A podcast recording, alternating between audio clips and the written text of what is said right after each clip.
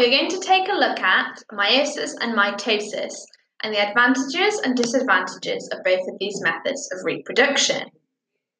So if you can remember, sexual reproduction involves meiosis, which is the production of four genetically non-identical daughter cells, whereas mitosis is used in asexual reproduction and results in the production of two genetically identical cells.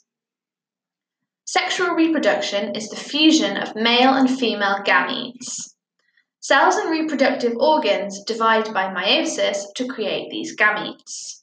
And gametes contain half the number of chromosomes found in all body cells.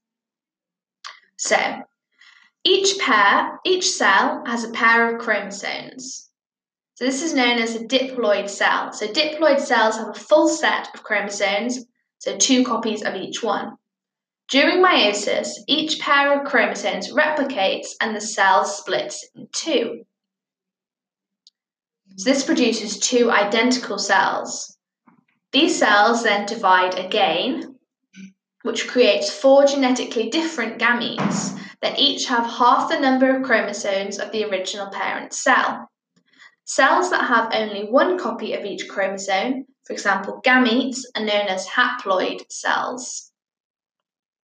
During sexual reproduction, the male gamete fertilizes the female gamete, and the fertilized cell will now have the normal number of chromosomes, which in humans is 46, so 23 pairs.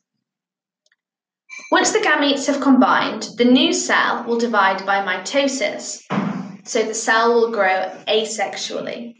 As soon as the embryo reaches a certain size, the cells begin to differentiate, which means specialize, so a cell might become a bone cell or a muscle cell or a brain cell. That means it's becoming specialized. So let's recap what happens in meiosis.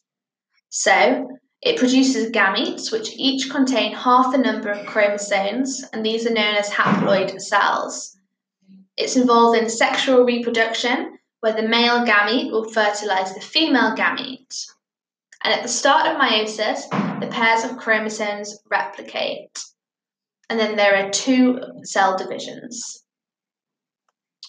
Some organisms can reproduce sexually or asexually, and this includes examples like fungi, malaria parasites, and also strawberry plants.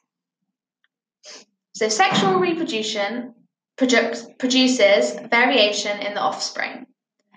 This increases the chances of a population being able to survive environmental change by natural selection. This is because some individuals are more likely to be adapted to the new conditions. Humans can speed up artificial selection through selective breeding of hum- plants and animals, and this all depends on genetic variation. So, because if there's genetic variety, you can select organisms that have certain characteristics that you want.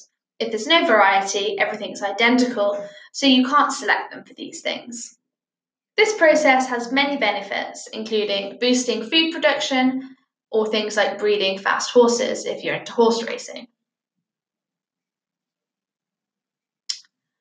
So that's the advantages of sexual reproduction, what are the advantages of asexual reproduction? So, we talked about some organisms before that can reproduce sexually or asexually. And these organisms will often choose to reproduce asexually when the conditions are good. This is because if conditions are favourable, producing lots of identical offspring is a positive thing. Because if an organism is well adapted to survive in certain conditions, and if they're all identical, they're all going to be able to do well as well in those conditions. That changes if the conditions change and they're not as well adapted. Asexual reproduction is also faster than sexual reproduction, and you don't need a mate for it.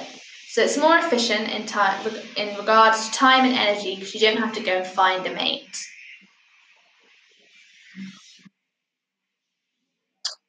So, to recap that, the advantages of asexual reproduction are that it's faster, you can produce identical offspring, which is good if you've got favourable conditions, and you don't need to waste time or energy finding a mate.